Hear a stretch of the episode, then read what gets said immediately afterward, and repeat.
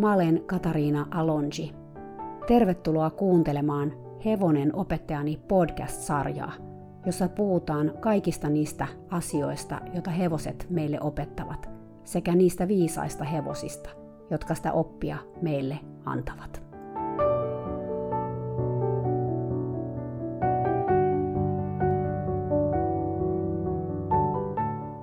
Moikka ja tervetuloa kuuntelemaan Leon tarinaa. Tämän jakson jälkeen jäljellä taitaa olla vain nelisen jaksoa, joten me lähestytään tarinan loppuvaiheita. Pitkä tämä tarina on ollutkin, ja siinä on ollut uskomattoman monia käänteitä. Eivätkä ne käänteet vielä tähän lopu. Onhan jaksoja vielä jäljellä, ja käänteitä riittää viimeiseen jaksoon saakka. Mutta hypätäänpä asiaan. 8. tammikuuta 2015. Täällä on taas tapahtunut niin paljon asioita, että mä oikein edes tiedä, mistä aloittaa. Joskus on vaikea uskoa, että tämä on oikeaa elämää, eikä joku ahdistava psykologinen trilleri, jossa päähenkilölle sattuu ja tapahtuu uskomattoman paljon järkyttäviä asioita. Siis niin uskomattoman paljon, ettei se enää ole edes todellisuutta. Mutta joskus todellisuus on tarua ihmeellisempää, näköjään. Mä en nyt lähde liikoja vielä tätä kaikkea ruotimaan, mutta sen verran mä voin sanoa, että se liittyy hehkuvan auringon elämäntilanteeseen, hänen avioliittoonsa, hänen erittäin huonoon rahatilanteeseensa, huonompaan kuin mä olin koskaan kuvitellutkaan, ja tietenkin Leoon. Kuulostaa ehkä salaperäiseltä, sori. Tänään mä haluan kuitenkin kertoa Dakinesta, sillä mä kuulin eilen, että se nyt todella tekee kuolemaa. Ja nämä on siis terapeutin omat sanat, joten mä uskon, että ne on totta. Eilen me oltiin Leon tiimin kanssa niin sanotussa hätäkokouksessa hehkuvan auringon luona illalla, ja siellä hän mainitsi Dakinesta. Hän oli soittanut terapeutille saadakseen tältä tämän lakimiehen numeron, ja silloin terapeutti oli avautunut Dakinen tilasta. Hän itse oli neljän tunnin matkan päässä työhönsä liittyvällä kurssilla ja kertoi, että hän ymmärtää nyt, että Dakinen on aika lähteä vihreämmille laitumille. Hevonenhan kuumeili ja lakkas syömästä sillä viikolla, kun Leo lähti uuteen kotiinsa – Eläinlääkäri totesi, että sillä oli jonkinlainen virusinfektio, ja he lääkitsi hevosta ja syötti sille jotain erikoisruokaa. Ilmeisesti se jo vähän tokeentukin siitä, mutta sitten sairastui uudelleen.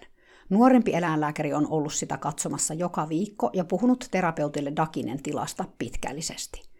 Ja tuntien tuon nimenomaisen eläinlääkärin ihan varmasti kehottanut terapeuttia miettimään tämän melkein kolmekymppisen hevosen elämänlaatua. Nyt sitten Dakine on laihtunut entisestään ja terapeutti on vihdoin ymmärtänyt, että hänen on päästettävä irti hevosestaan. Hehkuva aurinko kertoi terapeutin pyytäneen häntä olemaan paikalla, kun Dakine lopetetaan. Hän kokee tarvitsevansa jonkun ystävän tuen siinä hetkessä. Mä lupasin olla siellä, varmaan kait ensi viikolla, kun hän on palannut kotiin. Hehkuva aurinko kertoi meille. Sitten hän nousi pöydän äärestä ja meni keittiöön hakemaan vettä. Heti kun hän oli poistunut, mun vieressä istunut innokas puuhailija sanoi kiihkeällä äänellä. Tämä on virhe. Dakinea ei pitäisi lopettaa. Se on terve ja voi hyvin. Sillä on vaan ikävä leoa. Mä katsoin häntä järkyttyneenä, ja nämä sanat tulivat spontaanisti ulos mun suustani.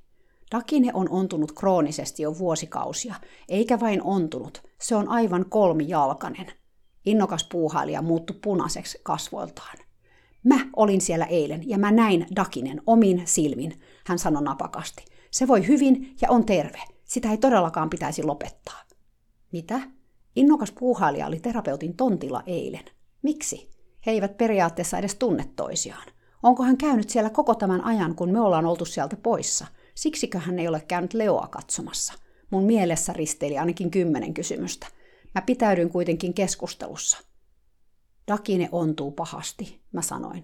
Hevoset ontuvat, koska niillä on kipua. Mä en saanut edes lausettani loppuun, kun innokas puuhailija keskeytti mut. Dakinella ei ole kipuja, hän huudahti. Mä näin sen eilen ja se käveli ihan normaalisti pihatossa.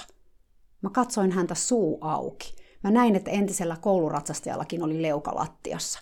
Mä tajusin, että innokas puuhailija oli todella kiihtynyt, mutta mä en kuitenkaan voinut antaa periksi mun omassa kannassa. Mä tiesin, että tämä hevonen ei ole kokenut mitään ihme parantumista. Sen kavioluu on molemmissa etujaloissa pahoin epämuodostunut. Sen tilanteessa ei auttaisi muu kuin vahva kipulääkitys tai armo. Hevosin kipua voi olla vaikea tunnistaa, mä yritin sanoa. Kun hevonen ontuu, se Innokas puuhailija nousi seisomaan niin rajusti, että mä luulin, että hänen tuolinsa kaatuu. Mä en jää kuuntelemaan tätä enää sekunniksikaan. Mä lähden kotiin. Hän julisti ja lähti hakemaan takkiaan olohuoneen sohvalta. Mitä tässä nyt tapahtuu? Mä olin ihan pihalla tästä hänen emotionaalisesta purkauksestaan. Emmehän me edes puhu hänen omasta hevosestaan. Emmekä me mun mielestä periaatteessa edes riitele. Me ollaan vaan eri mieltä asiasta. Mä katsoin entistä kouluratsasta ja hän näytti yhtä järkyttyneeltä kuin mäkin. Älä nyt ihmeessä lähde kotiin, mä sanoin innokkaalle puuhailijalle. Mehän ollaan vaan eri mieltä tästä asiasta, josta voidaan kyllä keskustella. Sitä paitsi me tultiin tänne auttamaan hehkuvaa aurinkoa hänen kriisissään. Innokas puuhailija ei katsonut mua silmiin. Mä näin, että hän vapisi kauttaaltaan. Okei, mä lupaan jäädä, jos me ei enää puhuta tästä aiheesta, hän sanoi ja laittoi takkinsa takaisin sohvalle. Mä vakuutin, että meidän ei tarvitsisi enää ikinä käydä keskustelua Dakinesta tai hevosen kivusta. Hetken emmittyään innokas puuhailija istui takaisin tuolilleen. Samassa hehkuva aurinko palasi huoneeseen keittiöstä vesikannun kanssa onnellisen tietämättömänä siitä, mitä juuri oli tapahtunut. Mä vilkasin entistä kouluratsastajaa uudelleen, joka istui silmät selällään pöydän toisella puolella kuin pelästynyt linnunpoikanen. Mä tiedän, että hän ei kestä konfliktia ollenkaan, ja mä aistin, kuinka vaikeaa hänen oli katsoa mua tai innokasta puuhailijaa silmiin. Mä itse olin myös aika ymmälläni. Mistä moinen reaktio? Ja miten voi olla mahdollista, ettei innokas puuhailija näe Dakinen kipua? Jos hevonen ontuu täysin kolmejalkaisena, eikö ole selvää, että se ontuu siksi, koska sitä sattuu? Vai eikö tämä ole selvää ihmisille? Ajattelevatko he, että tämä on vain hevosen tapa liikkua? Ja kun Dakinen tapauksessa sen ontuminen ei koske vain yhtä jalkaa, vaan oikeastaan kaikkia sen jalkoja. Joten kun se esimerkiksi seisoo paikoillaan, se tekee sen, mitä ihmeellisimmissä asennoissa, yrittäen saada painoa pois usealta jalalta samaan aikaan. Me vietettiin ilta muissa merkeissä, tukien hehkuvaa aurinkoa hänen elämänsä kriisissä, mutta mulla itselläni pyöri kyllä muutama asia taustalla. Kaveraako innokas puuhailija terapeutin kanssa? Miksi innokas puuhailija sai niin kauheat primitiivireaktiot tuosta kipukeskustelusta, että hän oli valmis poistumaan paikalta, kuten terapeutti konsanaan? Olenko minä se, joka saa aikaan ihmisissä tällaisia reaktioita? Tulisiko mun jotenkin modifioida mun omaa käytöstäni? Sainhan mä terapeutissa aikaan parin otteeseen saman reaktion. Toisaalta mä en ole muualla törmännyt tällaisiin reaktioihin, ja mä olen kuitenkin elänyt aika monta vuosikymmentä. Ja mielenkiintoista tässä on se, että nämä reaktiot liittyy aina näihin hevosen kipuasioihin. Ja miten hän Dakine oikeasti jakselee? Mä uskon, että siinä innokas puuhailija on oikeassa, että Leon lähdöllä on varmasti ollut vaikutuksensa Dakinen elämän haluun. Olihan se aivan kuoleman kynnyksellä, kun me muutettiin terapeutin tontille. Se piristyi silmin nähden Leon seurasta, ja joskus sillä oli tosi hyviäkin päiviä ja viikkoja välissä, kunnes sen kunto taas romahti, ja se käpertyi itseensä pysytellen omissa oloissaan. Ainahan se siis ontui vahvasti, silloinkin kun sillä oli hyviä hetkiä, mutta mä uskon, että Leon voimalla se jakso paljon pidempään kuin jos Leo ei olisi ollut siellä. Mä osaan vaan kuvitella, miltä se nyt näyttää, jos terapeuttikin on sitä mieltä, että se tekee kuolemaa. Voi ihana urhea Dakine. Mä toivon, että se saa pian päästää irti ja levätä kivuttomana. 10. tammikuuta 2015. Eilen torstaina Dakine lähti meidän maailmastamme vihreämmille laitumille. Mä en tiedä tapauksesta sen enempää kuin, että keskiviikkoiltana, kun me oltiin Team Leon kanssa hehkuvan auringon luona kylässä, se alkoi ähkyilemään. Eläinlääkäri kutsittiin paikalle ja tilanne laukesi. Ähky kuitenkin uusiutui rajummin torstaina aamulla. Lopulta eläinlääkäri oli sanonut terapeutille, että Dakine tulisi päästää kivuista ja kärsimyksistä, ja oli aika saattaa se viimeiselle matkalle. Juuri nyt. Terapeutti suostui ja hevonen lopetettiin saman tien. Mä en tiedä, oliko terapeutti itse paikalla. Uskoakseni ei, sillä hän on tämän viikon kurssilla. Ja tämänkin kaiken mä olen kuullut vain tekstareiden välityksellä hehkuvalta auringolta. Että nyt se on sitten Dakinen kohdalta ohi.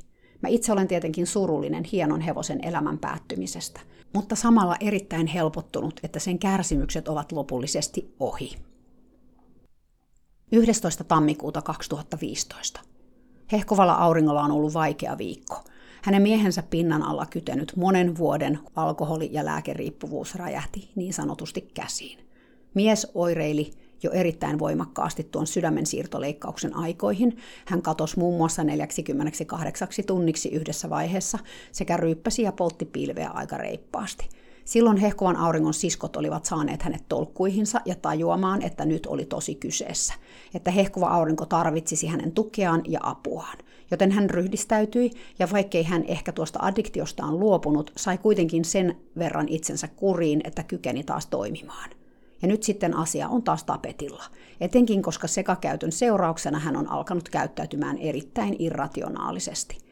Tilanteelle on haettu apua terapian kautta, mutta nyt tilanne on sitten siinä pisteessä, että hehkuvan auringon mitta on täynnä ja hän haluaa jättää miehensä.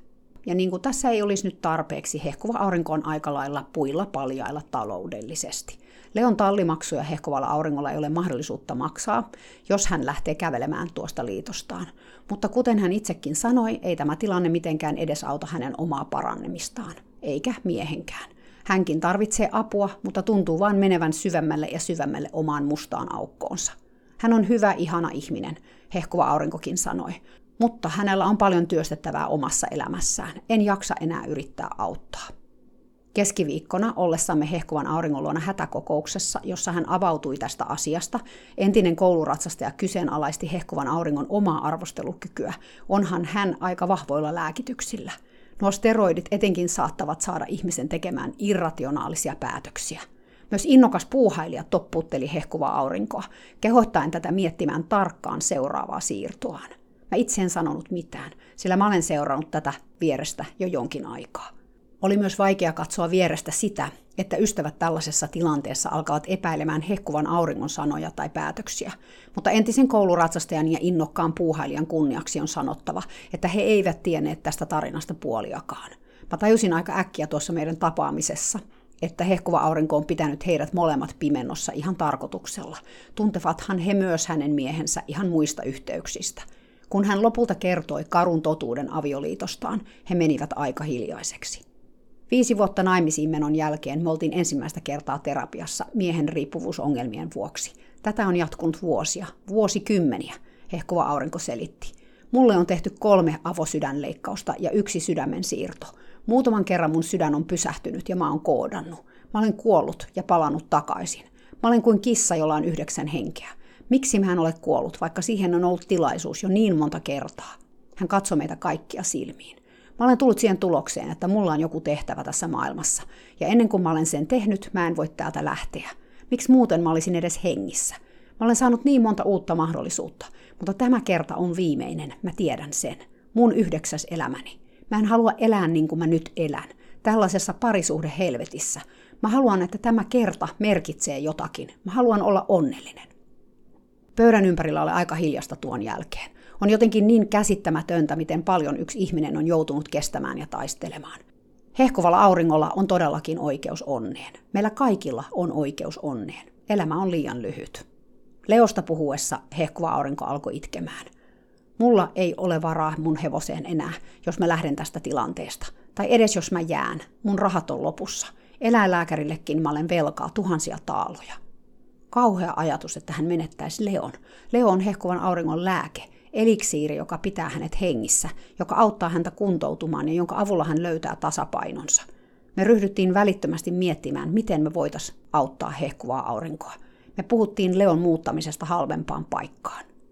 Mä ymmärrän, että mä ehkä koskaan voi enää ratsastaa sillä, sillä jos me muutetaan jollekin pellolle vaan asumaan, se ei ole mahdollista. Mutta ei se haittaa, hehkuva aurinko sanoi kyyneltensä lomasta. Mä lähdin kotiin todella ahdistuneena. Kuinka mä voisin auttaa mun ystävääni? Jos mä olisin miljonääri, mä maksasin heti Leon tallivuokrat ja kaikki ne eläinlääkärin velat, jotta hehkuva aurinko voisi edelleen olla Leon kanssa.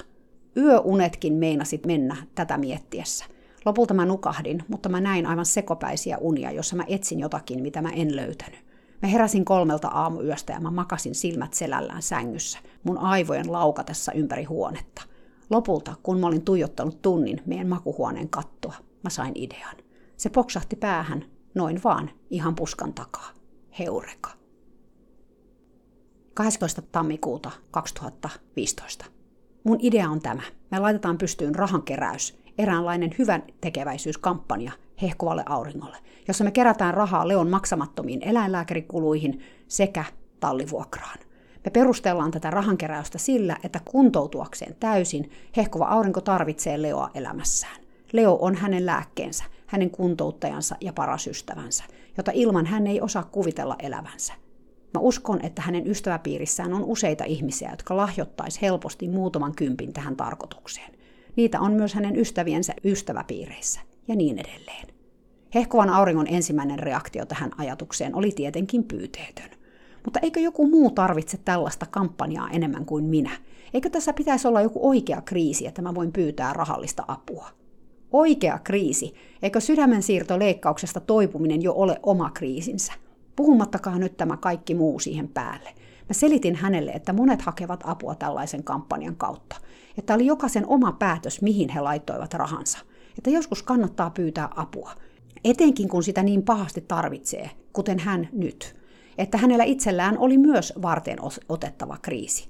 Että jos hänen ystävänsä esimerkiksi itärannikolla tietäisivät, miten vaikeaa hänen elämänsä nyt on, he auttaisivat mielellään. Mä kerroin hänelle, että eräs mun tuttava keräsi rahaa maailmanmestaruuskisoihin ja sinne matkustamisesta aiheutuviin kuluihin. Hänellä ei ollut lainkaan kriisiä, vain unelma, että se riittää. Hehkuva aurinko alkoi itkeä puhelun toisessa päässä. Sä olet Nero, hän sanoi mulle. No en todellakaan. Mulla on vain alitajunta, joka osaa yhdistää asiat oikein, ainakin joskus, kriisin hetkellä. Hehkuva aurinko halusi, että mä laitan mailia tästä mun ideasta entiselle kouluratsastajalle innokkaalle puuhailijalle. Entinen kouluratsastaja vastasi melkein heti ja kirkui suorastaan riemusta. Hän soitti mulle vielä innosta hehkuen ja idoita täynnä. Hänellä oli ollut mielessä tuoda elinten siirtoa ja elinten luovutusta suuren yleisen tietoisuuteen, ja hän koki, että tämä projekti olisi omiaan siihen, mikä oli todella loistava idea. Täällä USAssa ja muuallakin suuri ongelma on se, että ihmiset eivät ole rekisteröityneet elinten luovuttajiksi. Täällähän se on yhdistetty ajokorttiin. Munkin ajokortissa lukee, että mä olen elinten luovuttaja. Siis siinä tapauksessa, että joudun onnettomuuteen, josta en selviä. Elinten luovutus voi pelastaa niin monia henkiä. Se 16-vuotias tyttökin, joka antoi sydämensä hehkuvalle auringolle, luovutti elimiä kymmenille eri ihmisille. Keuhkot, munuaiset, sydän, jopa silmien verkkokalvoja myöten. Tämä on paras lahja, jonka voi antaa kuollessaan. Mutta ihmiset eivät joko tiedä asiasta tai se tuntuu todella vieraalta – Hehkuvan auringon tarinan kautta tietoisuus taas leviää. Ja ehkä tämä pelastaa sitten taas jonkun toisen hengen, ei tiedä. Entinen kouluratsastaja sanoi myös, että hän mielellään myös ottaisi tuon projektin hoitaakseen, mikä oli itse asiassa mun alkuperäinen ajatuksenikin. Mä kerroin kuitenkin, että hehkuva aurinko tuntui haluavan innokkaan puuhailijan panosta tässä asiassa. Innokas puuhailija on jäämässä työttömäksi parin kuukauden sisällä, ja hänellä olisi aikaa. Lisäksi hehkuva aurinko haluaa jotenkin pitää huolta, että hän pysyy tässä meidän tiimissämme mukana. Innokas puuhailija ei kuitenkaan vastannut mun mailiin.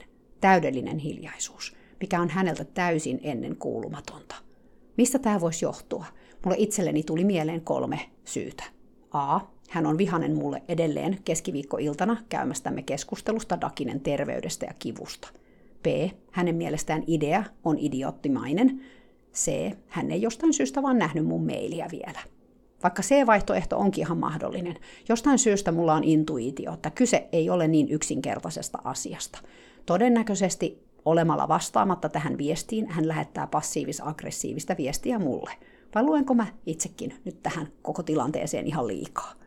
Entinen kouluratsastaja oli myös huomannut, että innokas puuhailija ei ole vastannut. Hän sanoi, että puuhailija on varmaan loukkaantunut mulle tuosta keskiviikkoisesta – Totta puhakseni mua ahdisti teidän molempien riidan haluinen sävy, entinen kouluratsastaja sanoi meilissään mulle. Mä en pidä yhteenotoista, olen konfliktia kaihtava tyyppi. Näin jälkikäteen mä taas tajuan, että olisi ehkä pitänyt olla hiljaa silloin keskiviikkona, kun innokas puuhailija julisti omaa kantaansa siitä, miten terve ja hyvinvoiva ja kivuton Dakine oli, ja kuinka sen lopettamisesta puhuminen oli aivan hullutta. Mä olisin voinut tuohonkin jättää kommentoimatta. Olemme eri maailmoista. Enkä mä tuomitse häntä siitä, se on vain faktaa. Me ollaan eri maailmoista. Mutta joskus mä en vaan jaksa sitäkään. Ja tuo reaktio silloin keskiviikkona, kun Dakinesta puhuttiin, tuli kyllä multa itseltäni jostain selkäytimestä, vailla minkäänlaista seulaa. Toisaalta joskus pitää vaan seisoa oman vakaumuksensa takana. Näin mä uskon. 14. tammikuuta 2015. Pirtsakka Pimu on ihan liekeissä tuon positiivisen vahvistamisen kanssa. Hänen koiransa Sierra, nuori haskinarttu, oli luonnollisesti aivan mahtava perjantaina, kun me käytiin heidän molempien kanssa positiivisen vahvistamisen periaatteita läpi. Koira oli niin messissä, että ei aikaakaan, kun se jo kekseliästi tarjosi vaikka minkälaisia juttuja. Sen kanssa ehkä suurin ongelma on se, että se innostuu aivan valtavasti. Pirtsakalla oli todella hyvä tatsi naksuttimeen, hän oppi oikean ajatuksen välittömästi ja oli muutenkin hyvällä tavalla itsekriittinen, huomasi omat virheensä nopeasti ja kiinnitti huomiota koiran käytökseen hyvinkin pikkutarkasti. Mä annoin hänelle vielä kotiin luettavaksi Karen Pryorin Reaching the Animal Mind-kirjan, jotta hän saisi oikein todella ajattelemisen aihetta. Hän oli niin innoissaan, ja heti seuraavana päivänä, kun mä näin hänet uudelleen, hän tuli kertomaan, mitä kaikkea he olivat jo Sierran kanssa tehneet. Liikuttavinta oli kuitenkin tässä kaikessa tallikoiran osuus positiivisella vahvisteella kouluttamiseen. Tallilla on nimittäin kaksi isoa koiraa. Ne taitaa olla jonkunlaisia vihikoiran, karjakoiran ja noutajan sekoituksia. Vai liekö joku muu rotu heidän taustallaan? Isoja koiria kuitenkin molemmat. Koirat ovat veljeksiä ja heidän tarinansa on mitä uskomattomin. Heidän emänsä omisti joku mies, jolla oli tontti täynnä koiria, mutta joka menetti talonsa jossain velkajupakassa ja joutui lähtemään kotoaan hyvin äkkiä. Hän otti mukaansa osan koirista, mutta osa jäi tontille heitteille. Naapuri oli huomannut, että mies oli häipännyt ja näki, että tontilla oli edelleen nälkäisiä koiria – hän oli mennyt katsomaan tarkemmin ja kuullut tyhjillään olevasta tallirakennuksesta ääniä. Sieltä oli löytynyt lukitusta karsinasta rotan myrkkyyn kuollut narttu ja hänen 12 pentuaan, jotka olivat vasta noin neljän viikon ikäisiä. Aika huonossa kunnossa olivat olleet koko porukka, mutta naapuri oli ottanut pennut kotiinsa ja ruokkinut niitä yötä päivää. Hän oli etsinyt jokaiselle pennulle kodit. Kaksi niistä asuu nyt tallilla, Oliver Twist eli Oli ja Indiana Jones eli Indy. Ovat aivan ihania tyyppejä. Indy tosi sosiaalinen, lupsakka kaikkien kaveri ja oli oikea valtiokoira, urheilullinen ja ylpeä eläin. Kun me tehtiin Sierran kanssa target training-tyyppisiä juttuja, oli ilmesty paikalle katsomaan meidän puuhia. Aluksi se istui kauempana ja seurasi meidän touhuja hyvin kiinnostuneen näköisenä. Sillä on erittäin tarkkaavaiset silmät ja kasvoillaan aina viisas ilme. Mä koen itse, että tämä koira on niin sanotusti vanha sielu. Ettei ole ihan eilisen teeren poika tämä. Me ei oikeastaan edes kauheasti kiinnitetty Oliin kuitenkaan mitään huomiota, kunnes se yhtäkkiä ryykäsi meidän kaikkien ohi koskemaan nenällään purkkia, joka toimi tässä tilanteessa sinä targettina. Sitten se ajoi sierran pois, eikä antanut sen tulla enää lähellekään tuota purkkia, mutta koski sitä itse nenällään ja katsoi meitä sen näköisenä, että kattokaas kun mäkin osaan tämän homman, saanko palkan. Kun me ei naksautettu, seistiin vaan hölmistyneenä koiran edessä, se laittoi tassunsa purkin päälle, kun kokeillakseen, josko tämä saisi sen reaktion, mitä se toivoi. Voi oli, mikä tyyppi sä olet. Sierran kanssa treenaamisesta ei meinannut tulla tämän jälkeen enää mitään, koska Oli tarjosi kaikkea Sierralta pyytämäämme käytöstä, ja pahimmassa tapauksessa tuuppi Sierraa kauemmaksi, vaikka me ei tuota Olin käytöstä vahvistettu omasta mielestämme mitenkään. Me jouduttiin siirtymään Sierran kanssa lopulta satulahuoneeseen, että me saatiin Olilta rauha. Sääliksi kävi kuitenkin koiraa, joka jäi oven ulkopuolelle pettyneenä. Olisi ollut ihana senkin kanssa tehdä jotain, kun se niin kovasti sitä halusi. Tallin omistaja ei kuitenkaan ollut paikalla, että olisi voinut häneltä lupaa kysyä koiran kouluttamiseen tai ruokkimiseen. Sunnuntaina Pirtsakka raportoi, että Sierran kouluttelu naksuttimen avulla talliympäristössä oli muuttunut haasteelliseksi nimenomaan olin vuoksi. Heti kun koira kuulee tai näkee, että sieran kanssa tehdään jotain, se tulee paikalle tekemään tehtävää, jota sieralta pyydetään. Esimerkiksi kun Pirtsakka oli opettanut Sierraa makaamaan vanhojen olkipaalien päällä tallin edessä, mikä on siis sen paikka, kun hän siivoaa karsinoita, Oli oli juossut tilanteeseen, hypännyt paalien päälle ja työntänyt Sierran niiltä alas. Sitten se oli itse käynyt makaamaan paalien päälle ja katsonut Pirtsakkaa sen näköisenä, että katsos kun mä osaan tehdä juuri niin kuin sä toivot. On ihan selvää, että tässä on koira, joka kaipaa jonkinlaista tekemistä. Ja että se oppii kaikki nämä jutut vaan katselemalla kauempaa, kun Sierra niitä tekee. Ihana. Pirtsakkakin surkutteli koiraa. Toinen haluaisi olla niin mukana tuossa tilanteessa, mutta enhän mä nyt voi sitä siihen ottaa, hän sanoi. Mä en tiedä, kertoko hän tallin omistajalle tuosta.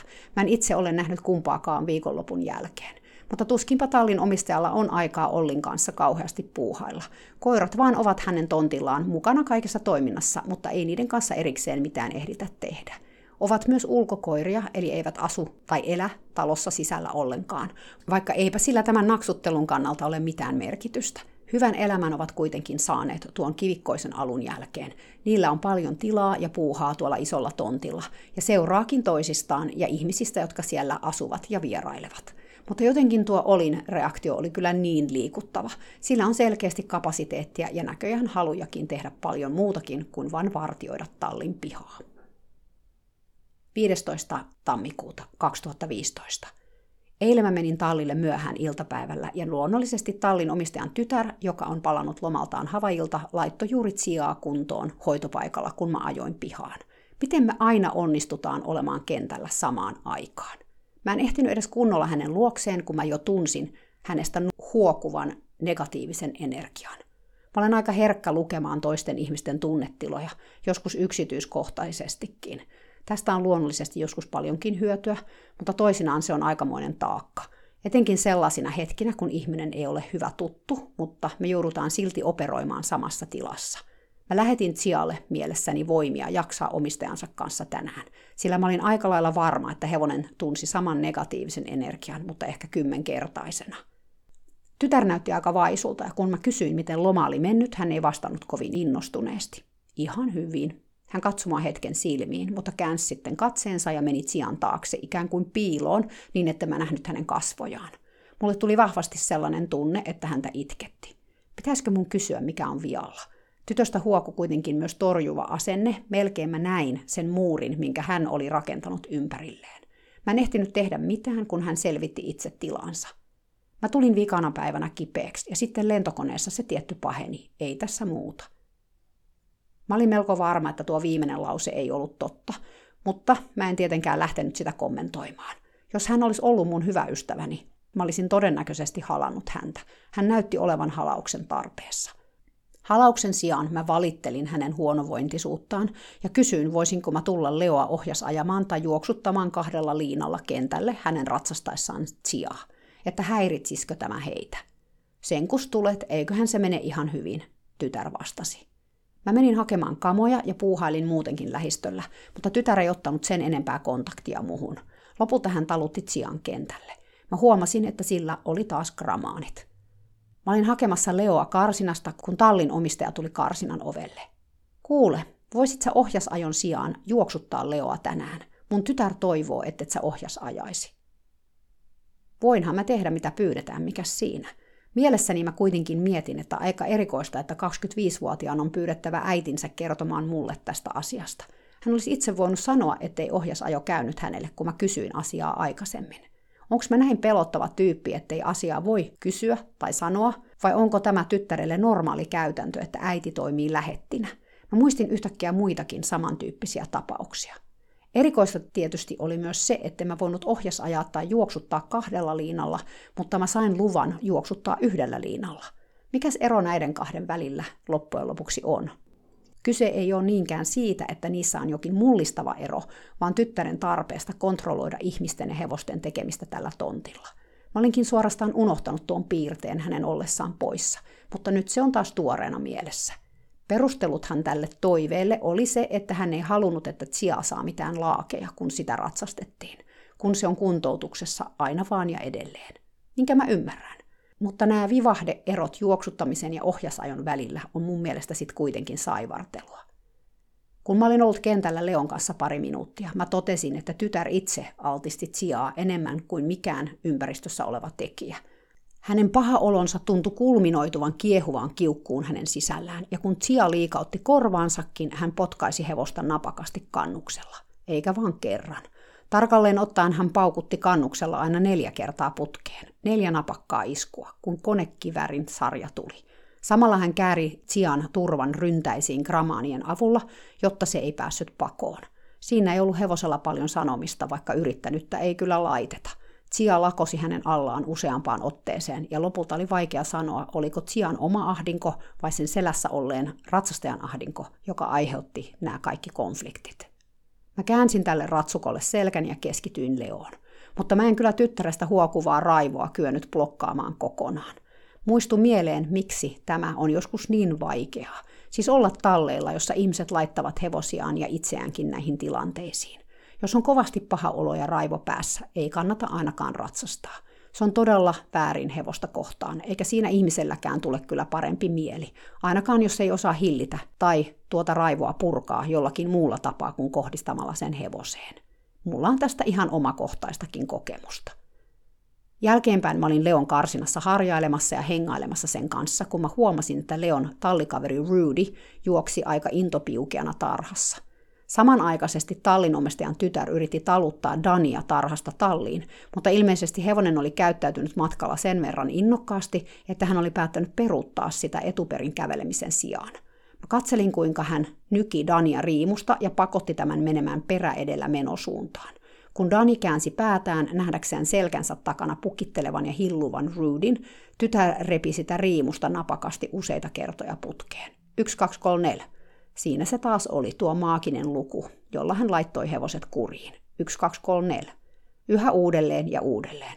Lopulta Dani pysähtyi, se näytti olevan hieman hämillään, aivan kun se ei olisi enää tiennyt, mitä siltä haluttiin. Ja takana olevan hevosen puhinakin taisi pelottaa. Silloin tytär suuttui oikein kunnolla ja pisti riimusta nykimisen sarjatulen. Ja vielä siihen päälle, kun pisteenä iin päälle, ruoski Dania riimunarulla ryntäiden poikki. Mä itse seurasin tapausta tallilta, sivusta katsojana. Mä tiesin, ettei tytär nähnyt mua, ja ehkä siksi mulla olikin sellainen olo, kun mä olisin salaa tirkistellyt toisen ihmisen hauraaseen tunneelämään. Tai kuin olisin seurannut autoonnettomuuden tapahtumista. Et halua katsoa, mutta et kykene kääntämään katsettasi poiskaan. Haastettuaan hevosensa kanssa riitaa muutaman minuutin, tytär päätti, ettei Dani ollut hanskassa niin paljon, että se olisi kannattanut viedä Rudin ohi edes peruuttamalla, joten hän käveli takaisin tarhaan. Ja kiitos tarhan nurkalla olevan avokadopuun pois mun näkökentästä.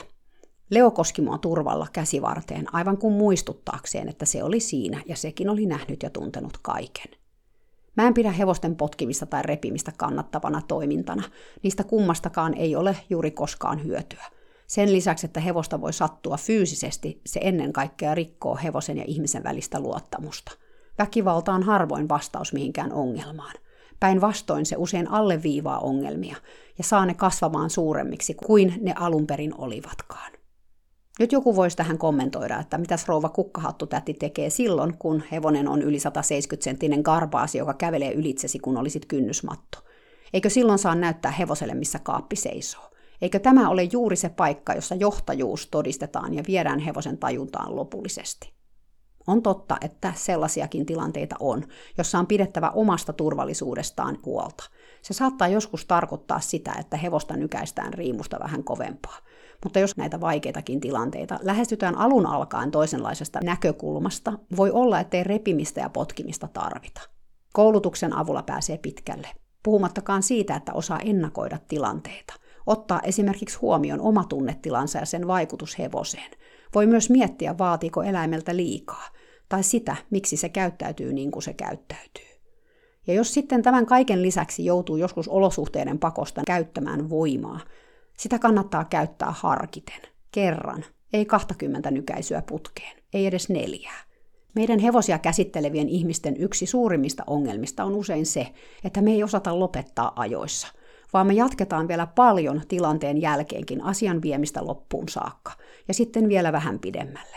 Mikä siinä vaiheessa on hevosen mielestä vaan ja ainoastaan irrationaalista toimintaa, jolla ei sen aivoista löydy yhteyttä niihin tekoihin, joista me itse kuvitellaan sitä rankaisevamme. Rangaistus toimii vaan, jos se on ajoitettu täydellisesti siihen hetkeen, kun ei toivottu käytös tapahtuu, jos silloinkaan. Valitettavan usein näissä tilanteissa on myös mukana ihmisen tunteet, jotka työntää objektiivisuuden ulos ikkunasta valon nopeudella. Me otetaan hevosen lainausmerkeissä huono käytös suorastaan henkilökohtaisena loukkauksena, sen sijaan, että me tarkasteltaisiin sitä neutraalisti, niin kuin nyt tyttärenkin tilanteessa. Kun mä katselin tuota hänen reuhaamistaan, mä en missään vaiheessa nähnyt Danin tekevän mitään sellaista, mistä se olisi ansainnut moisen kohtelun. Päinvastoin mä koin, että hevonen sieti omistajansa itkupotku raivaria erittäin hienotunteisesti ja hillitysti, ja yritti tehdä siinä tilanteessa parhaansa. Mistä lie tilanne lähtenyt alun perin liikkeelle, mutta siinä vaiheessa kun mä jouduin näytelmää todistamaan, hevonen oli jo ohittanut tuon asian, ihminen ei. Kun meitä kiukuttaa, itkettää, pelottaa, ahdistaa, voi olla helpompaa purkaa se kaikki hevoseen kuin katsoa peiliin ja kohdata tunteensa avoimesti ja hyväksyvästi. Jos hevosta seuraa tiukalla silmällä, se tulee taatusti jossain vaiheessa tekemään jotakin sellaista, joka antaa meille lainausmerkeissä luvan ojentaa sen käytöstä. Kun sä huomaat tämän ojentamisen menevän överiksi, on aika laittaa hevonen karsinaan tai tarhaan tai vaikka antaa sen riimunaru kaverille käteen ja ottaa vähän etäisyyttä. Tai ehkä jopa ennen kuin edes aloittaa sen ojentamisen – Mikään ei ole vaikeampaa kuin tilanteen myöntäminen itselleen. Mä tiedän, koska mä olen itsekin ollut siinä, enkä vaan kerran. Siksi on hyvä olla itselleen myös armollinen. Ja vaikka asiaa ei voiskaan kohdata silmästä silmään, vaan itse pintaisesti uskoo, että hevosessa on se kaikki vika, ja että se lainausmerkeissä kettuilee huvikseen, voi yrittää muistaa, että ei se olo eläintä mätkimällä parane. Päinvastoin pahenee vaan. Ja ehkä moni miettii myös sitä, miksi mä en puuttunut tuohon tilanteeseen. Mennyt paikalle puolustamaan Dania. Nämä tilanteet ei ole kovin helppoja todistaa, mutta vielä vaikeampi niihin on puuttua. Siis nimenomaan näihin niin sanottuihin arjen väkivaltatilanteisiin. Tai mä itse koen, että niihin on vaikea puuttua. Toki riippuu, kuka siinä on tekijänä. Mutta mä tiedän, että jos mä olisin sanonut tuossa tilanteessa tyttärelle jotain, se olisi vain pahentanut tilannetta ja tulehduttanut meidän muutenkin hauraat välit se häpeä, mikä mun puuttumisesta olisi seurannut, olisi aiheuttanut niin paljon lisää tarvetta väkivaltaan. Mutta ehkä tämä on vain mun teoriani ja joku muu kokee tilanteen eri lailla. Englanniksi sanotaan pick your battles, eli valitse taistelusi. Mä en kokenut, että tässä oli nyt taistelu, johon kannatti tässä vaiheessa lähteä. Siitä olisi ollut enemmän haittaa kuin hyötyä, tyttären mielentilan huomioon ottaen. 17. tammikuuta 2015. Tänään se sitten tapahtui. Mä ratsastin Leolla ensimmäistä kertaa yli vuoteen. No, jos sitä voi ratsastamiseksi sanoa. Mä istuin sen selässä käynnissä viisi minuuttia. Hehkuva aurinko oli kuitenkin odottanut tätä hetkeä selkeästi pelon sekaisin tunteen. Hän oli todella jännittynyt, kun hän ilmestyi tallille. Mä huomasin sen heti Leon käyttäytymisestä, sillä sen energiat nousi noin 200 prosenttia, kun hehkuva aurinko käveli kentälle, jossa mä sitä ohjas ajoin verryttelyksi. Sitä ennen ruuna oli lompsinut lehmän lailla narujen päässä. Kun mä sanoin ratsastavani naruriimulla kuolaimettomien suitsien sijaan, mä näin hehkuvan auringon ilmeestä, että hän olisi mieluummin nähnyt mut niissä suitsissa. Mä selitin kuitenkin, että Leo ei suitsista ollut kovin innoissaan sen kerran, kun mä laitoin ne sille päähän, että riimussa se oli paljon rennompi kun ei tässä mitään korkeakoulua ollut tarkoitus lähteä vetämään. Ja vaikka olisikin ollut, varmaan sekin sujuisi riimussa sen hevosen kanssa.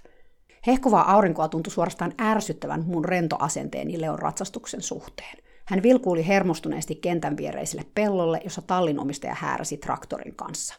Kuinkahan kauan omistaja meinaa tuolla traktorillakin ajella, hän kysyi. Mä kohautin olkapäitäni. En mä tiedä, mutta älä huoli, ei Leo siitä traktorista välitä. Se näkee ton traktorin joka päivä. Kun oli selkäänousun aika, hehkuva aurinko ilmoitti mulle, että hän haluaa taluttaa mua aluksi kenttää ympäri. Taluttaa? Miksi ihmeessä hän nyt haluaa taluttaa mua ja Leoa? Kun mä kysyin häneltä, hän vastasi tosi napakasti. Varmuuden vuoksi, anna mun nyt vaan tehdä se. Mä kysyin häneltä, jännittikö häntä tämä ratsastusasia, mutta hän ilmoitti, ettei todellakaan jännittänyt, ja ilmoitti sen myös aika tiukkaan äänensävyyn, mistä mä päättelin, että sanoistaan huolimatta oli ilmiselvää, että häntä jännitti. Miksi hän muuten haluaisi taluttaa Leoa ja mua? Mä suostuin taluttamiseen, koska hän sanoi, ettei hän päästä mua selkään, ellei mä suostu. Ja mä ajattelin, että ehkä se myös rauhoittaisi häntä. Mä en usko, että tässä tapahtuu mitään kovin järisyttävää, mä sanoin hehkuvalle auringolle. Leo ei ole neljävuotias, joka on tässä tilanteessa ensimmäistä kertaa. Mä tiedän, mä tiedän, hän sanoi, mutta mä haluan olla varovainen, koska tallin omistaja ajaa tuolla viereisellä pellolla traktorillakin ja koirat juoksee vapaana, ja Leolla ei ole ratsastettu pitkään aikaan. Mä nousin Leon selkään pallilta, ja koska hehkuva aurinko ei pysty kävelemään kovinkaan reippaasti, hän pysyi Leon vierellä noin kolme askelta, kun se lähti kävelemään. Siinä me sitten käveltiin ympäri kenttää pitkin ohjin. Leo oli aluksi tosi makaronin tuntunen, se selkeästi haki tasapainoaan. Mä itsekin hain mun kauan kadonneena ollutta istuntaani. Leo löysi tasapainonsa nopeasti. Mun oma istunta vaatii jonkun verran työstämistä vielä. Viitisen minuuttia me mentiin, sit mä tulin alas. Me koettiin molemmat, ettei ollut mitään syytä pyytää hevoselta sen enempää. Antaa sen rauhassa tottua ajatukseen siitä, että sitä ratsastetaan. Hehkuva aurinko oli lievästi sanottuna innoissaan. Eikä se laittanut korviaan kertaakaan luimuun tai näyttänyt ahdistuneelta. No eipä niin. Tosin tuskinpa Leo koskaan alkaisi kiukuttelemaan. Jos ratsastus ahdistaisi, se vaipuisi ennemminkin kuoreensa, kun alkaisi riehumaan ja heittämään esimerkiksi ratsastajaa selästään. Hehkova aurinko oli selkeästi helpottunut, että tämä eka ratsastus oli mennyt niin hyvin, vailla mitään draamaa.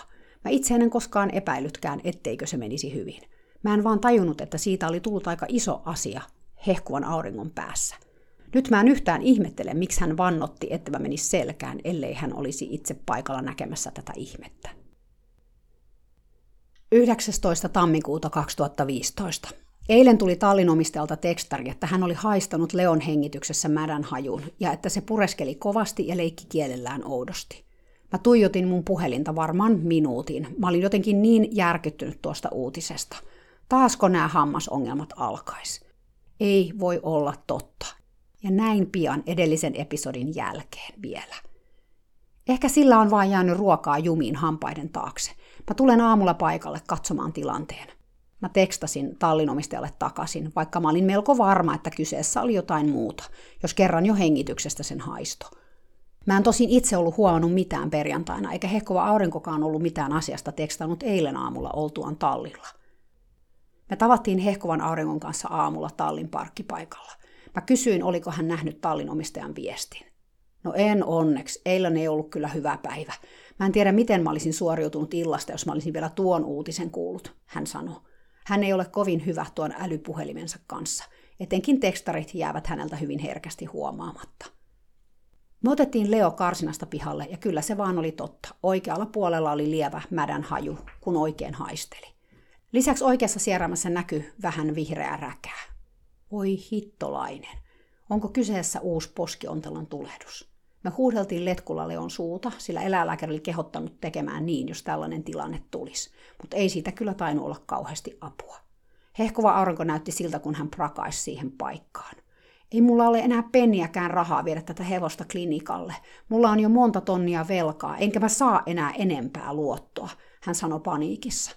Mä rauhoittelin häntä, vaikka mä itsekin mietin, että mitä tässä nyt tehdään. Ehkä kannattaa soittaa eläinlääkärille ja kysyä hänen mielipidettään, mä ehdotin. Leo on syönyt jo niin paljon antibiootteikin tänä vuonna, hehkuva aurinko sanoi, että onko niistä kohta enemmän haittaa kuin hyötyä. Ja kaikki mun rahat menevät jo nyt Leon laskuihin. Miten ihmeessä mä voin ikinä maksaa mun vuokraa? Sillä onhan mun jotenkin elätettävä itseni, koska mä en voi jäädä tähän avioliittoon. Mun mieheni pelottaa mua, hän tuskaili. Lakimiehenkin puheilla hän oli käynyt, mutta lakimies maksaa 300 taalaa per tunti. Ei hänellä ole sellaisia rahoja tietenkään joten hänen on haettava sovittelijan kautta tuota avioeroa, joka kestää kuukausia. Onneksi jotakin hyvääkin tänään tapahtui. Hehkova aurinko nimittäin juoksutti itse Leoa käynnissä ja ravissa.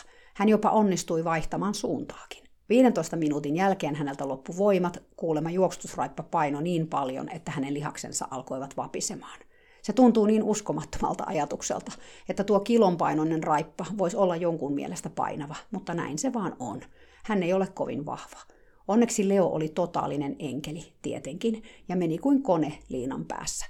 Mä juoksutin sitä vielä vähän laukassa tuon jälkeen, ja sitten mä menin taas selkään muutamaksi minuutiksi käynnissä. Mä en ole ihan varma, mitä hehkuva aurinko ajatteli tästä kaikesta.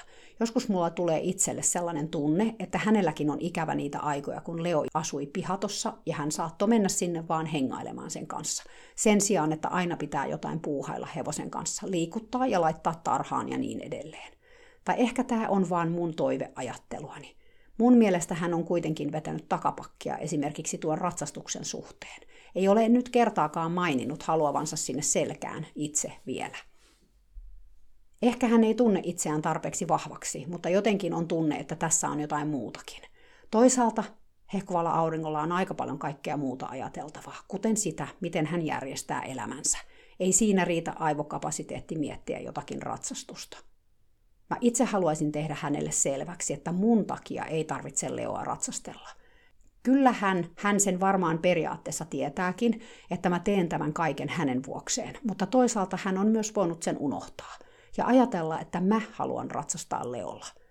Totuus kun kuitenkin on se, että mä teen tämän kaiken vain siksi, että hehkuva aurinko itse voisi sitten joskus, toivottavasti lähitulevaisuudessa, ottaa omasta hevosestaan ja sen liikutuksesta päävastuun.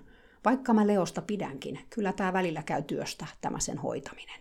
Etenkin nyt, kun se ei asu sellaisessa paikassa, jossa mä pitäisin omaa hevostani. Tai sen kanssa ei voi tehdä sellaisia asioita, joita mä itse haluaisin sen kanssa tehdä. Mä en voi sanoa aina nauttivani tästä hevostelusta, sillä aika paljon mä joudun itsekin uhraamaan, että tämä kaikki toteutuu.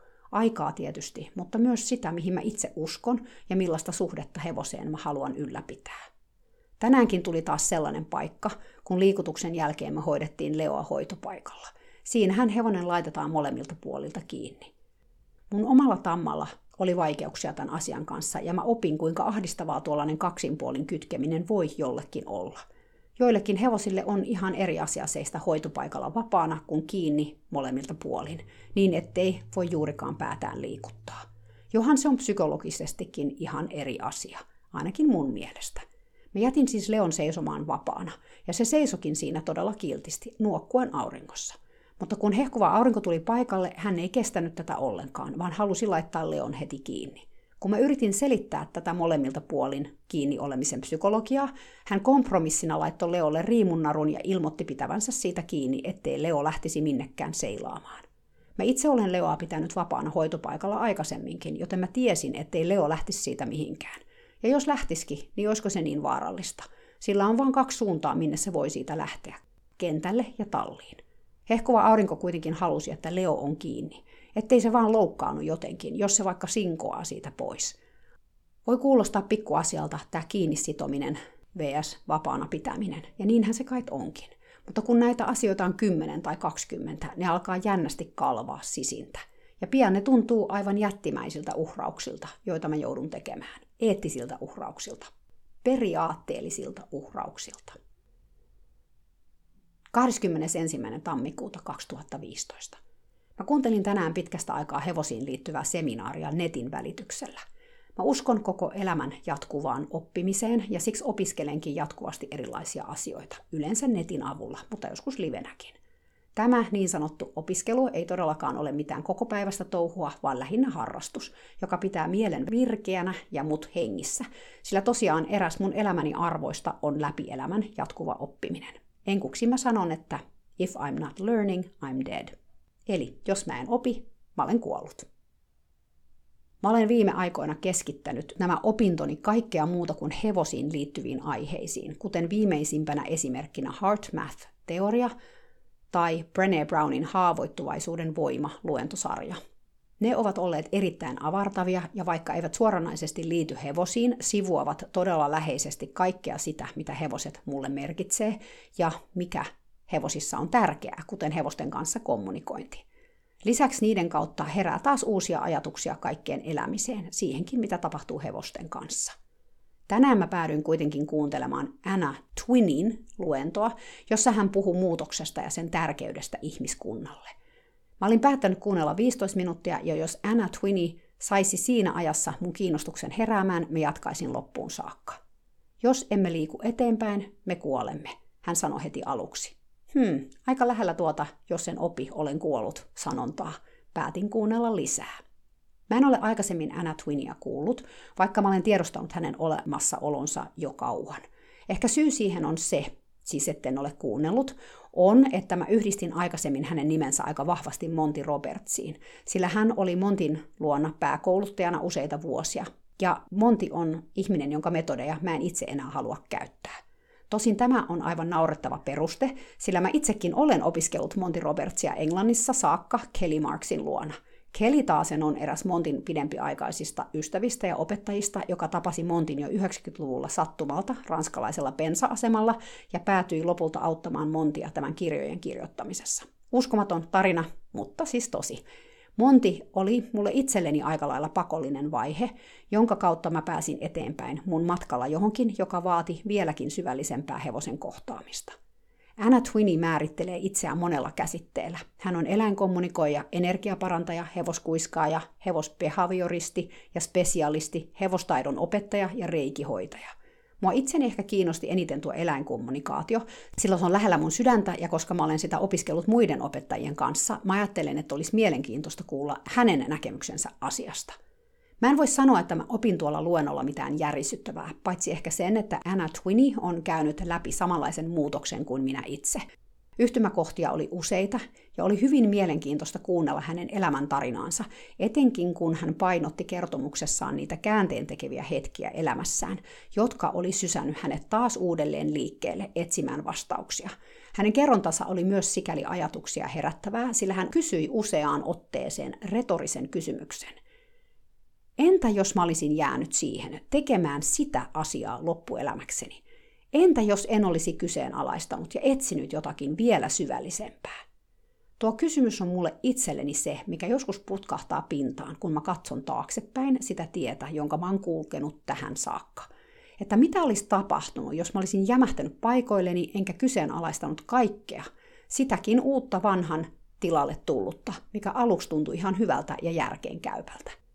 Toisaalta ajatus on ihan mahdoton, sillä kun lumipallo lähtee kerran vierimään mäkeä alas, sitä ei voi enää pysäyttää. Tai ainakaan mun tapauksessani ei voi. Mutta ehkä jollekin muulle se ei tuota vaikeuksia. Ehkä heidän lumipallonsa osuu puuhun ja jumittaa siihen. Noin vaan. Mä olen miettinyt sitäkin, että miten musta on tullutkin tällainen kyseenalaistaja. Eikö jo vähempikin riittäisi? Eikö olisi hienoa olla vaikkapa suuri valmentaja, joka ei kyseenalaista mitään? Helppoa elämää, kun ei kehity ollenkaan. Tekee vaan sitä samaa päivästä ja vuodesta ja vuosikymmenestä toiseen. Kyseenalaistaminen on kuitenkin aika rankkaa. Joutuu jatkuvasti miettimään omia tekojaan ja vakaumuksiaan. Ja joskus vielä perustelemaan niitä muille. Ja jos kyseenalaistaminen on vaikeaa, entä ne hetket, kun kaikki taas menee uusiksi ja vanhat teoriat voi heittää romukoppaan? Siksi olikin oikeastaan todella helpottavaa kuunnella Anna Twinia, joka ajattelee monesta asiasta hyvin samansuuntaisesti kuin minä itse, joka ei pidä outona ajatuksena, että hevosten tai ylipäätään eläinten kanssa voi kommunikoida telepaattisesti ja energian välityksellä, joka tajuaa, että hevosten luonnonmukainen pito on niiden hyvinvoinnin kannalta elintärkeää, joka ymmärtää, että dominointiin perustuva johtajuus ei sitten kuitenkaan toimi, ainakaan hevosten psyykkeen kannalta – joka puhuu hevosten traumoista ja PTSD-syndroomasta, traumaperäinen stressihäiriö, niin kuin niistä pitääkin puhua, asioina, joita me kohdataan useammin kuin kukaan haluaa uskoakaan. Joka sanoi näin, että joskus on hyvä olla hiljaa, olla diplomaattinen, mutta joskus on myös aika puhua totuus ääneen, talk the talk and walk the walk. Tarkoittaen siis sitä, että joskus tulee hetki, jolloin on oltava sitä, mitä on, ja puhuttava niistä asioista, joihin uskoo. Sellaistenkin ihmisten kuullen, jotka eivät ole kanssasi samalla aaltopituudella. Maailma muuttuu, ihmiset muuttuvat. Oletko yksi heistä vai meinaatko jäädä junasta? Mä tunsin itseni jotenkin voimaantuneeksi tuota kuunneltuani. Oli myös mieltä ylentävää kuulla, että on muitakin, jotka ajattelevat, ettei ole vain yhtä ainoaa oikeaa tietä. Että kaikilta voi oppia jotakin, ja niistä kaikista opeista muodostuu parempi kokonaisuus kuin mistään yksittäisestä metodista koskaan. Että riippuu niin tilanteesta, mitä taitoja ja metodeja käytetään. Voi olla, että sä luet hevosen kehon kieltä, mutta samalla sä kommunikoit sen kanssa sekä telepaattisesti että positiivisen vahvistamisen avulla. Kaikki nämä ja monet muutkin osa-alueet nivoutuvat yhteen kuin eriväriset matonkuteet mattoja kutoessa. Jokaisella hevosella ja ihmisellä ja tilanteellakin on oma mattonsa, eikä niistä yhtäkään ole kiveen kudottu, ei todellakaan. Tieto on valttia, mutta loppupeleissä pitää kuunnella sisintään, sekä hevosen sisintä. Sieltä ne lopulliset vastaukset löytyvät. 21. tammikuuta 2015. Voi hyvänen aika taas tätä elämää. Mä menin aamulla tallille. Mä olin saanut hehkovalta auringolta tekstarin, jossa hän mietiskeli Leon kipuja, että onkohan sillä niitä, kun se oli käyttäytynyt kuulemma niin oudosti eilen, ei halunnut, että harjataan tai muutenkaan hoidetaan. Mä menin tämä mielessä Leoa katsomaan. Mä tarkkailin sitä ensin kauempaa, mikä on tuolla tallilla helppo tehdä, koska karsinoiden seinät on niin matalat ja talli on muutenkin täysin avoin rakennus. Leo seisoi passiivisena päänurkassa, mutta mä näin sen naaman onneksi hyvin. Huolirypyt silmien yläpuolella, laajenneet sieraimet sekä korvien asento ja etäisyys toisistaan kertoi mulle juuri sen, mitä hehkuva aurinkokin oli epäillyt. Leo oli selkeästi kipeä. Kun mä menin lähemmäksi, mä näin, että sen oikeasta sijaraimesta valui vihreää räkää, isona, leveänä norona, ja haju oli mitä kammottavin. Vielä viikonloppuna tuo poskeontelon tulehdus oli ollut lievä, mutta nyt se oli päällä ihan tosissaan. Mä huomasin myös Leon otsassa pienen pullistuman, juuri vanhan leikkausarven alapuolella. Mä otin Leon ulos ja talutin sen kentälle. Mä halusin nähdä, mitkä sen yleisfiiliksestä olisi. Se parkkeerasi itsensä aurinkoon ja seisoi siinä hievahtamatta, kasvoillaan lievä siristys, aivan kun sen pitäisi hammasta purra, että se kestää olemassaoloaan. Voi Leo raukkaa. Mä vein sen takaisin talliin ja soitin hehkuvalle auringolle. Hän kertoi, että eläinlääkäri oli tulossa puolen päivän aikoihin. Mä olin jo kotiin lähdössä, kun mä törmäsin tallin omistajaan. Hän kertoi mulle jutelleensa pitkällisesti hehkuvan auringon kanssa eilen, ja tämä oli avautunut huonosta tilanteestaan, avioerostaan ynnä muusta. Mutta hän oli myös kertonut tallin omistajalle jotakin mulle täysin uutta, että hehkuvan auringon entinen tuotantoassistentti Itärannikolta oli tarjonnut hehkuvalle auringolle töitä. Siis mitä? Töitä Itärannikoltako? Onkohan tallin omistaja käsittänyt nyt väärin? Mä olen tosin usein jutellut hehkuvan auringon kanssa hänen menneestä elämästään, kun hän vielä vajaa parikymmentä vuotta sitten teki töitä tuottajana New Yorkissa. Se oli kuulemma hänen elämänsä onnellisinta aikaa. Tuottajan työ on parasta, mitä tiedän, vaikka se onkin stressaavaa, mutta sitä tehdessä mä tunnen olevani elossa. Hehkuva aurinko aina hehkutti. Tallin omistaja kertoi myös, että hehkuvalla auringolla oli tietenkin huoli Leosta ja sen kohtalosta – Keskustelussa oli käynyt ilmi, että hehkuva aurinko ei enää jaksaisi tätä hevosen omistajuutta, että hänellä oli uusi elämä alkamassa ja siinä ei ehkä olisi tilaa Leolle. Tallin omistaja oli ehdottanut, että jos hehkuva aurinko ei tiedä, mitä hevosellaan tehdä, voisiko siitä olla esimerkiksi terapiaratsuksi tai jonkun kymmenenvuotiaan ponikerhopolleksi, että voisiko hehkuva aurinko ajatella antavansa sen vaikka tällaiseen käyttöön. Hän puhuu Leon sponsoroinnista, että vaikkapa joku terapiayhdistys voisi sponsoroida Leon kuluja ja sitten käyttää sitä terapiaan. Mutta entä monta nimeä ja entinen kouluratsastaja, hehkuva aurinko oli kysynyt. He ovat laittaneet niin paljon energiaa Leon ja minun auttamiseen. Tässäkö siis syy, miksi hän ei ole kertonut mulle tästä asiasta mitään? Että hän haluaakin nyt jatkaa elämäänsä eteenpäin, ja siinä elämässä ei ole Leolle tilaa, ja hän pelkää, että mä en kestä tätä. Lisäksi tallin omistaja sanoi näin. Hehkuva aurinko ei myöskään halua antaa itsestään liian epätoivoista kuvaa itärannikon ihmisille. Mä tajusin heti, että hän oli ehkä kertonut tallin omistajalle tästä meidän suunnittelemasta rahankeruukampanjasta. Nyt mä tajusin aika selvästi, miksi myöskään alkuinnostuksen jälkeen hehkuvalla auringolla ei ole ollut mikään kiire saada tuota kampanjaa liikkeelle. Mutta miksi hän ei voi kertoa mulle suoraan, missä mennään? Joskus mä toivoisin, että ihmiset täällä USAssa lakkaisi tämän tällaisen asioiden kiertelyn. Mä oon Suomesta, mä kestän suoraa puhetta. Itse asiassa mä en vaan kestä sitä, vaan mä kaipaan sitä. Mä mieluummin tiedän, missä mennään, kuin että mä joudun arvailemaan tai kuulemaan joltain muulta näitä asioita. Mä soitin hehkovalle auringolle kertoakseni Leon kuulumisia, ja mä ajattelin, että mä annan hänelle mahdollisuuden kertoa mulle itselleni näitä juttuja. Sillä mä halusin todella kuulla, mistä tässä oli kysymys. Mä olin kuitenkin kuullut ne huhunomaisesti muualta. Hän ei kertonut. Hän vihjasi kuitenkin siihen suuntaan. Tallin omistajalla on hyviä ideoita Leon suhteen. Mä haluaisin ensi viikolla tavata hänen ja myös teidän kolmen, hän siis tarkoitti mua, entistä kouluratsastajaa ja innokasta puuhailijaa, teidän kanssa, jotta voisimme miettiä näitä asioita yhdessä. Mitäköhän mä tästä ajattelen? No, mun mielestä hehkovan auringon tulee tehdä juuri niin kuin hän itse haluaa. Elämä on liian lyhyt elettäväksi onnettomana, etenkin hänen elämänsä. Hänellä on nyt mahdollisuus uuteen elämään ja hänen tulee ottaa siitä mahdollisuudesta kaikki irti. Jos se tarkoittaa sitä, että hän haluaa muuttaa muualle ja jättää Leon tänne, hänen tulee seurata tuota intuitiotaan.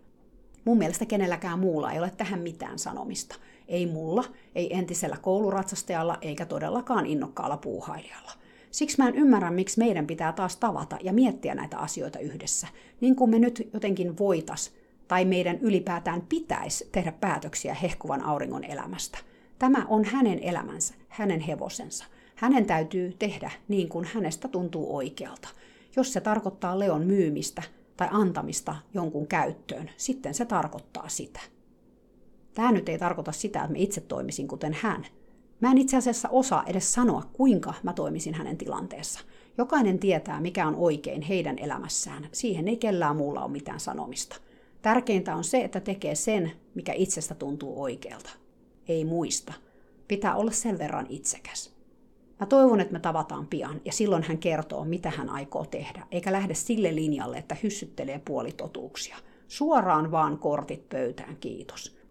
Mutta mä luulen, että en mä pysty odottelemaan kovin kauan, vaan aion kysyä häneltä ensimmäisen tilaisuuden tullen, missä tässä mennään. Siis ihan oikeasti. Sellainen tarina tänään. Kaikenlaista pohdintaa erilaisista asioista. Järkyttävä ja ehkä yllättäväkin käänne tuossa lopussa. Joudutte nyt viikon odottelemaan, että kuulette, miten tarina jatkuu ja mitä hehkuva aurinko päättää Leon suhteen ja oman elämänsäkin suhteen. Puhumattakaan Leon terveydentilasta, joka oli taas huolestuttava. Mä haluan vielä tässä lopussa sanoa, koska mä jonkun verran tätä aihetta puin tässä jaksossa, että on kyllä välillä sellaista taiteilua tietää, miten paljon ja millä volyymilla sitä tuo omia mielipiteitään tai omaa filosofiaansa esille ja missä seurassa.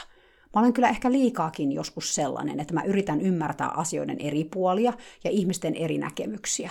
Onhan se toki viisastakin, mutta joskus voi olla hyvä sanoa aika suoraankin, että hei, mä ajattelen näin, vaikka se saisi aikaan jonkunlaisen vastareaktion toisissa ihmisissä.